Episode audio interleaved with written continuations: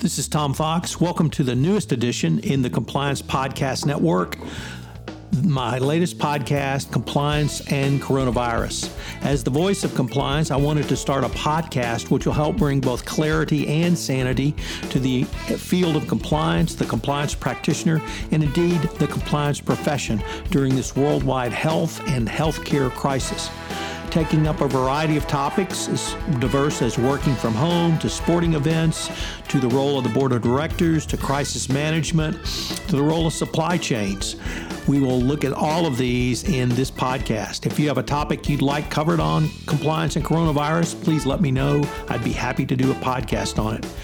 In today's episode, I visit with Dan Zitting. He is the Chief Product and Strategy Officer at Galvanize we take a look at various types of stakeholder engagement and how this has been made more difficult in the era of COVID 19 and the coronavirus health crisis, and how Galvanize is helping its customer base manage its stakeholders during these trying times. Hello, everyone. This is Tom Fox back for another episode, and today I have with me Dan Zitting.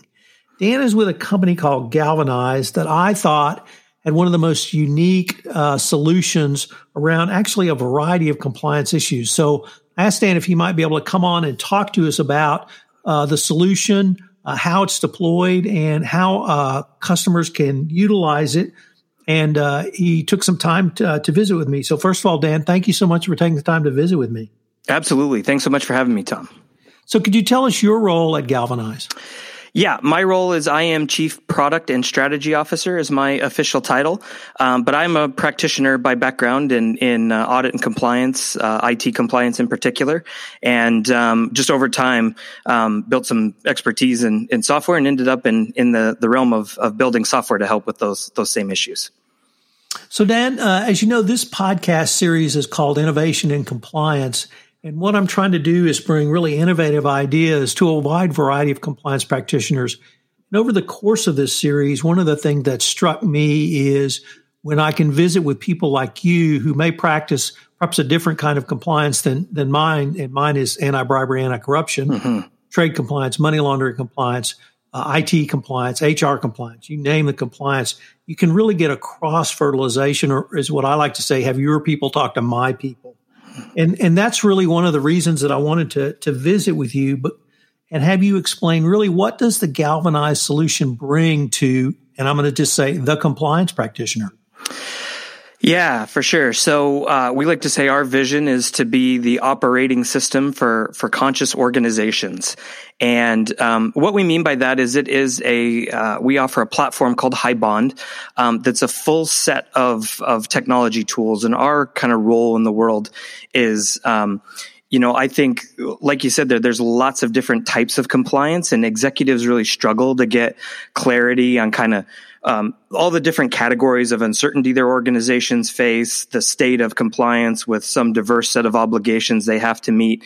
And I think of our role as kind of inspiring that executive confidence by using technology um, to create this this layer of, of visibility and protection um, that ensures the the organization can um, can more reliably meet its meet its goals, and that's what the HighBond platform ultimately is: is this single source of truth um, that uses a, a, single methodology to kind of normalize how you think about risk and and compliance risk across all those different types of areas you just mentioned, Tom. And then in particular, our specialization is in around, um, you know, we've historically always done this really manually um, and through assessments by people like compliance pros and auditors and that sort of thing. Um, we think the future is using data and watching data that's moving through the organization um, to see uh, and more keep, keep a real pulse on on risk and compliance in in real time. Dan, one of the things that struck me in researching you and the company was obviously this tool could be used for a detection prong. Mm-hmm. It could even be used perhaps for protection prong, but it seems to me that it's extraordinarily powerful. And you just articulated the use of data, that a company can use data to actually manage risk for a strategic vision. Would that be a fair assessment? Yeah, yeah, that's right. Um, and I, I, I, think you know when we think of these these traditional kinds of ERM heat maps and and and compliance gap assessments and those sorts of things, um, those are the sorts of things that we think should be living and breathing all the time, um, and and um, and adjusting in real time as data transactions flow through different systems in the organization, and and um, the ability to watch that and detect that is um, is I think frankly transforming the the risk and compliance oriented uh, professions. So, did I understand you started your professional background in, in the audit space? Uh, that's right. Um, primarily in uh, in internal audit and and um, and compliance uh, outsourcing in particular, and then um, and then uh, moving forward into uh, technology, and then in turn building technology for those things. I have uh, several friends that are in internal audit, and one of the interesting conversations I've had with them is um, how the audit profession has really moved from simply a detect function to these other types of function, functions prevent. And that's where compliance is, is a few years behind audit, frankly.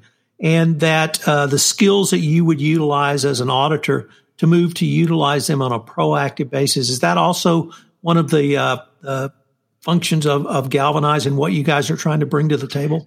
Yeah, very much, uh, very much so. And I think what we see is a lot of organizations will start out with us um, in detection mode. So you um, you brought up anti bribery compliance earlier.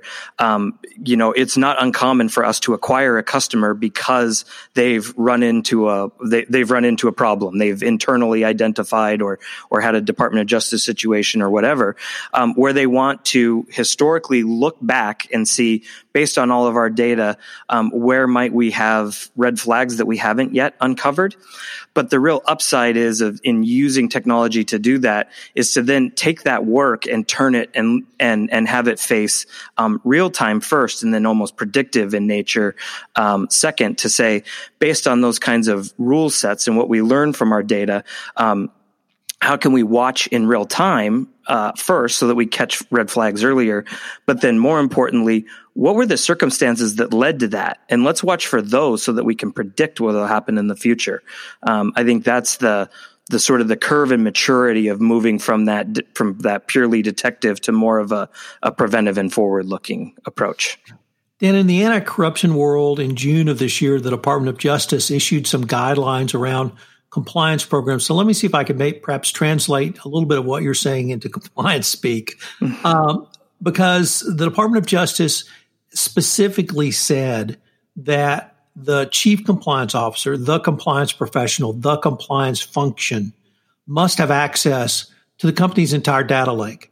If it's siloed, TS baby, you got to figure out a way to break through that those silos. Is that something that uh, the HighBond platform can help? Is breaking through those silos? Yes, it, it, it does. So we have uh, out of the box over a hundred um, different connectors to different types of data and systems. Everything from business applications like your ERP system to data lakes and data warehouses to cloud applications, even um, you know even to things like sensor data or public data, blacklists, all of these sorts of things. So our idea is by by connecting to all of those different um, places that data exists, that we can help consolidate and make clean and make sense out of all of that data and put it in a single place where then um, the compliance professional can use it as as the you know the quote unquote cl- compliance data lake so to speak so that they can actually they have the access necessary to go looking for those types of of transactions or red flags. Another key element from that 2020 update was the uh, emphasis the Department of Justice put on continuous monitoring and continuous improvement. That's been a part of compliance programs, but they've said now that you must engage almost in, uh, I don't want to say daily, but ongoing continuous monitoring and then not simply just monitoring, but taking that information and looping that back in to your compliance program. You talked about uh, the Galvanize system using AI it seems to me that that equates to a continuous monitoring and then using that information to improve your program. Would that be a fair assessment as well? Yeah, that's right. In two senses. Um, one sense is, uh, you know, unlike just using Excel spreadsheets or a, or a business intelligence tool, when we identify one of those red flags, um, of course, we route it around and workflow it through the organization to say, what kind of change do we need to make so this doesn't happen again? Um, we'll resolve it. We'll update a policy here. We'll do training there. So there's that kind of workflow of saying red flags become continuous improvement in the organization. But the second piece of that really is the, the machine learning layer to say, hey, if we've identified through whatever means and um, a, a, bribe or some other kind of, of compliance red flag, um, we can use machine learning to then um, to then identify criteria by which the computer can predict and, and identify other um, red flags that we may that we would have never seen um, reviewing reviewing just manually. So I think there's almost two tracks of an of continuous improvement there. One is the workflow and the improvement that humans do, but then also better training our models and analytics um, to to more accurately identify those types of red flags in the future. I don't know how the story will resonate to you with your internal audit background, but in the summer of 2014, I read this thing called the COSO Internal Controls Framework. And uh, I found this to be revelatory. I first said, Who wrote this? This is for compliance. This is not internal controls. Uh, I'm a lawyer, as I said, by professional background. And anytime someone talked to me about internal controls, after my eyes rolled inside my head, I said, You don't understand. I'm a lawyer. I do cool stuff. Those people down the hall, the ones we don't let out of the closet, they do internal controls. Anyway, it started for me a journey ar- around internal controls and seeing that internal controls are really the backbone of every compliance program. And if you have SOX mandated financial internal controls, you have about 95% of the compliance controls you made. So I was extraordinarily intrigued that the galvanized system specifically has a SOX internal controls and component. And I was wondering if you could just tell us a little bit about that. Yeah, for sure. Well, I really liked your statement there about controls being the the backbone, and that's very much the way our our platform looks at that. Is we we like to think of it in the sense of if you run a really good business, if you run a well governed business, there's going to be a set of strong processes and strong controls that that exist in that business, and to some extent, not in all cases, of course, but to some extent, if we then map those controls to compliance standards and to regulations, um, we can have compliance compliance be a little bit more of a byproduct from the business perspective to say we have a well-run business and we've now mapped that to how it shows that we're also a, a, a compliant business. Um, and we treat all the different areas of compliance very much in that way. But Sarbanes-Oxley in particular is an especially good example because it was it, it's surely the most acute exa- example of where um, something from a regulatory perspective very clearly said you must have internal controls that cover um, this this spectrum of, of your business. And so, um, so that's very much what we do is, um, from, for a, a SOX perspective, um, we have a set of, um, of, uh, recommended or kind of stand, quote unquote, standard controls, um, by industry. Um, those may be adjusted based on your particular processes and that sort of thing. But the key for us is then saying we go right back to the data. So if I have a control that says, we make sure that we remove employees that have been terminated from the company from our IT systems on a timely basis. Common control, important to the business, um, rather than going around and auditing that once a year and looking backwards in time. We can just look at the data. We can look at the IT systems in real time and say, "Hey, looking at this IT system, we see somebody who was removed from payroll. Shouldn't they have also had their access cut off? Um, and the system will automate controls in in that regard. So um, something like SOX compliance becomes more an act, more an activity in um, in confirming and certifying those results rather than this big multi million dollar assessment activity, manual assessment activity um, every year that it's that it's otherwise historically been.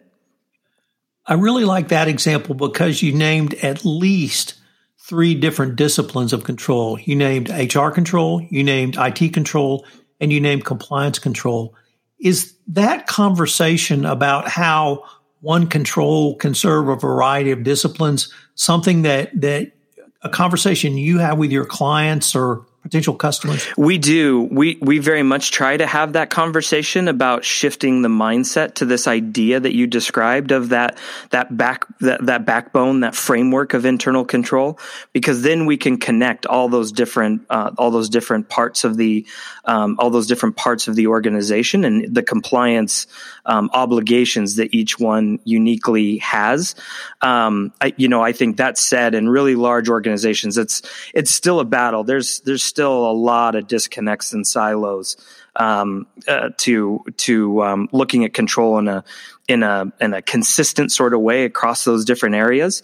And often, what we see is sort of this exercise of um, what we might think of as kind of land and expand. Let's get control sorted out for financial reporting first. Show how that works. Let's then bring in HR. Hey, IT, you can automate in the same way, et cetera, et cetera, and kind of uh, kind of mature um, as we move out through the functions but that's where the real the real power is the real um, aha moment is um, because you know top executives in the board um, they have to worry about all of that. So when i can see a picture of how controls work across the organization that's the that's the goal state. That's kind of the panacea. Let me change the focus just a little bit because i was extraordinarily intrigued by a couple of statements on your website and i'll just read them to you. Our purpose is to challenge the planet's organizations to maximum stakeholder impact by operating with a conscience. And uh, I was really struck by not shareholder impact, but stakeholder impact. As you know, the um, uh, corporate, uh, excuse me, Business Roundtable had their statement on the purpose of a corporation, which changed that language from shareholders to stakeholders. And I was wondering if that language on your website really ties to that concept that there are multiple stakeholders. Yeah, it, it, exactly. And I use that exact example. It was about a year ago now. That that change in statement of purpose was on the cover of Forbes magazine, um, and I think it's the perfect example to say, you know, for in in the nine in the eighties and nineties, companies were valued based on how much profit they generated. Um, in the two thousands, they've largely been valued based on um, how fast they could grow revenue. Um, now, I think we're shifting into a place where the actual valuation of companies is becoming more dependent on how um, on how they interact with all stakeholders, and I think that's why that's that's changed. I like to say, um, in many respects, millennials are the GRC generation because um, I think companies will, in fact, um, derive actual value from a, a you know a per share perspective from not only are we generating financial returns, um, but we're treating the environment properly, we're interacting ethically with our suppliers, um, we treat our employees right. All of these, all of these sorts of these sorts of topics. Um, and again, I think it comes back to that kind of idea of of governance and internal control behind the scenes being what what makes sure that that that conscience um, permeates the organization. Well, if millennials are the GRC generation, does that mean Gen Z is the ESG generation? I think yeah, I think that's a good. Uh, I think that's a really great um, sort of extension of that line of thought. Yes, very much so. uh, one of the things that uh, I was very intrigued about on your website is you have some great materials and you have multiple case studies. And I wanted to ask you about one, which was something called, I believe, Uniting Care, uh, Australia's largest nonprofit health, aged care, and disability and community service provider, and it's entitled connecting data, automating processes, and driving greater insights. And I was wondering if you could maybe just describe what you were able, what the solution, I suppose, would able to bring to this Australian organization. Yeah, for sure. So that was a a, a case where um, they had implemented the the HighBond platform and the data automation that I uh, that I had mentioned before um, for for a couple of reasons. One, um, to in fact um, implement and and and measure and audit um, internal control over financial reporting, um, but also to identify opportunities uh, for hard savings, fraud, waste, abuse, those sorts of things. Um, and so that particular case study, I think, speaks to where there was, for example, a, uh, I think it was 1.1 million dollars in in um, in uh, duplicated payments that had gone out to vendors was identified.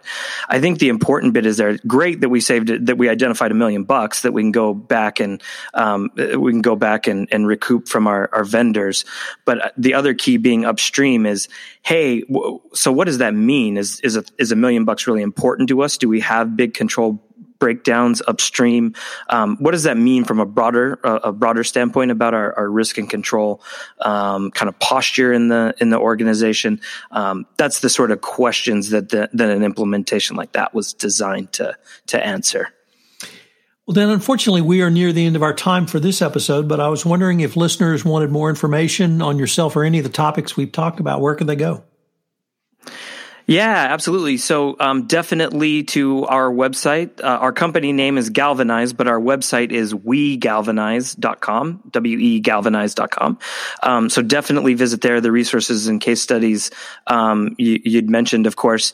And um, you can find me on uh, LinkedIn in particular, uh, Dan Zitting on LinkedIn. As far as I know, I'm the only Dan Zitting on, on LinkedIn and, um, and likewise on, on Twitter. Um, love to, uh, to connect with anybody who's interested in these topics, I'm interested in connecting with. So appreciate that. Well, Tom. Dan, I appreciate you taking the time to visit with me, and I look forward to continuing the conversation. Very much so. Thanks very much. Hello, everyone. This is Tom Fox again. I'd like to thank you for listening to this episode of Compliance and Coronavirus. This is the only B2B podcast which brings clear and sane information for both the compliance professional and the business executive. If I could ask you uh, to do one thing, if you could tell one person about this podcast, I'm trying to get the word out uh, about this most unique podcast in the Compliance Podcast Network. So if you could tell one person about it, send them a copy, send them a link, do something uh, to help me publicize this podcast, I would greatly appreciate it. Compliance and Coronavirus is a production of the Compliance Podcast Network, and it appears Tuesday, Wednesday, and Thursday of each week. Thanks again for listening, and I hope you'll join me again for another episode. This podcast is a part of the C Suite Radio Network. For more top business podcasts, visit c-suiteradio.com.